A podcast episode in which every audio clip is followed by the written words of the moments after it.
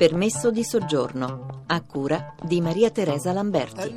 Sono Gada, sono corrispondente di Al Jazeera Net. Lei è stata all'interno del CIE di Civitavecchia. Quanti migranti avete seguito? Quasi 600 li abbiamo assistiti, siamo andati lì giusto semplicemente per stare con loro perché c'erano anche dei mediatori arabi in ottima salute. Sono tutti giovani, di buona costituzione, tutti stanno bene. Soffrivano a causa dello stress, la maggior parte di mal di testa e tacchi eh, cardia. Ho seguito in particolare un ragazzo giovane perché l'ho visto piccolo e così smarrito e ci siamo persi di vista, non li ho più seguiti. Però questo ragazzo un mese dopo mi ha richiamato e sono andata a trovarlo a, a Termine Stazione dove lui eh, comunque era alloggiato al, al, centro di Porta o Prima Porta lì e mi ha chiesto aiuto perché anche voleva andare in Francia. Poi questo ragazzo è sparito dal nulla. Dopo diciamo più di dieci giorni mi richiama, vado a trovarlo. Veramente Infatti il ragazzo non era quello che avevo conosciuto a Civitavecchia, magro secco, pieno di brufoli e ha uno stato nevrotico. Cie indigesti di Elena Paba.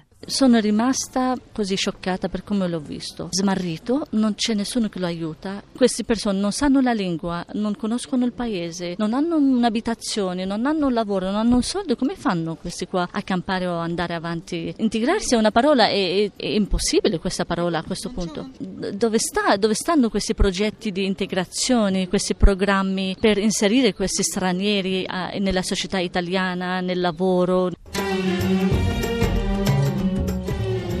Un team di Medici Senza Frontiere ha fatto un giro all'interno dei CIE appena aperti e ora ne chiedono la chiusura. Claudia Lodesani di Medici Senza Frontiere. Siete entrati a Palazzo San Gervasio, com'è la situazione lì? Palazzo San Gervasio è uno dei nuovi CIE che è stato aperto a fine aprile, a Tendopoli, in cui chiaramente, visto che è in Basilicata, si può immaginare le temperature che ci sono dentro le tende, non ci sono zone d'ombra, c'è un hangar dove possono mangiare però senza tavoli, quindi per terra non hanno sedie, non, non ci sono letti, i materassi sono per terra e dal nostro punto di vista la cosa più importante è che la, l'infermeria è un piccolo container dove non c'è neanche il lettino per la visita, tutto viene fatto in un regime di urgenza. Quindi le condizioni di vita anche per quello che riguarda um, i bagni, quindi le docce sono di uno standard medio-basso che ci inquieta abbastanza e soprattutto non c'è l'assistenza legale, quindi tutti gli ospiti che sono dentro non hanno potuto fare la richiesta d'asilo, quelli che hanno manifestato interesse a fare un rimpatrio assistito non è ancora stato avviato nessuna pratica, quindi continuano ad aspettare. Voci e suoni dalla conferenza internazionale Salute e Migranti di Taormina, Sicilia. Sicilia. Come lo sto di salute oggi a Palazzo San Gervasio? In generale sono tutti uomini adulti, quindi chiaramente di base hanno un buono stato di salute. Il problema è che fondamentalmente hanno dei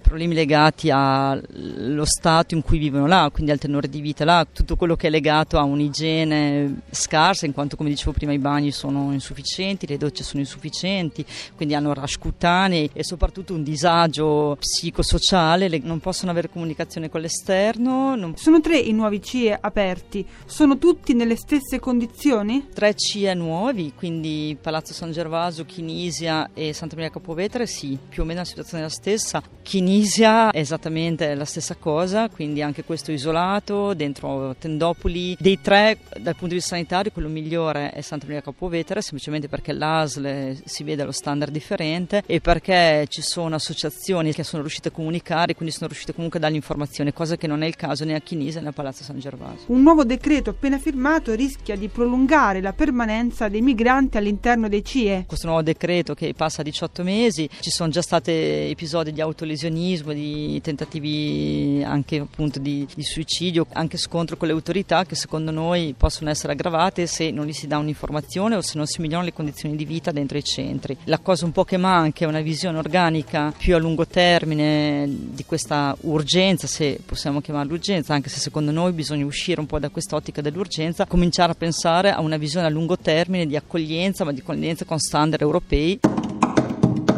Vi ricordo che per le vostre segnalazioni la nostra segreteria è sempre attiva. Il numero 06 331 72050, la nostra mail permesso di soggiorno chiocciolarai.it. Un saluto e a domani.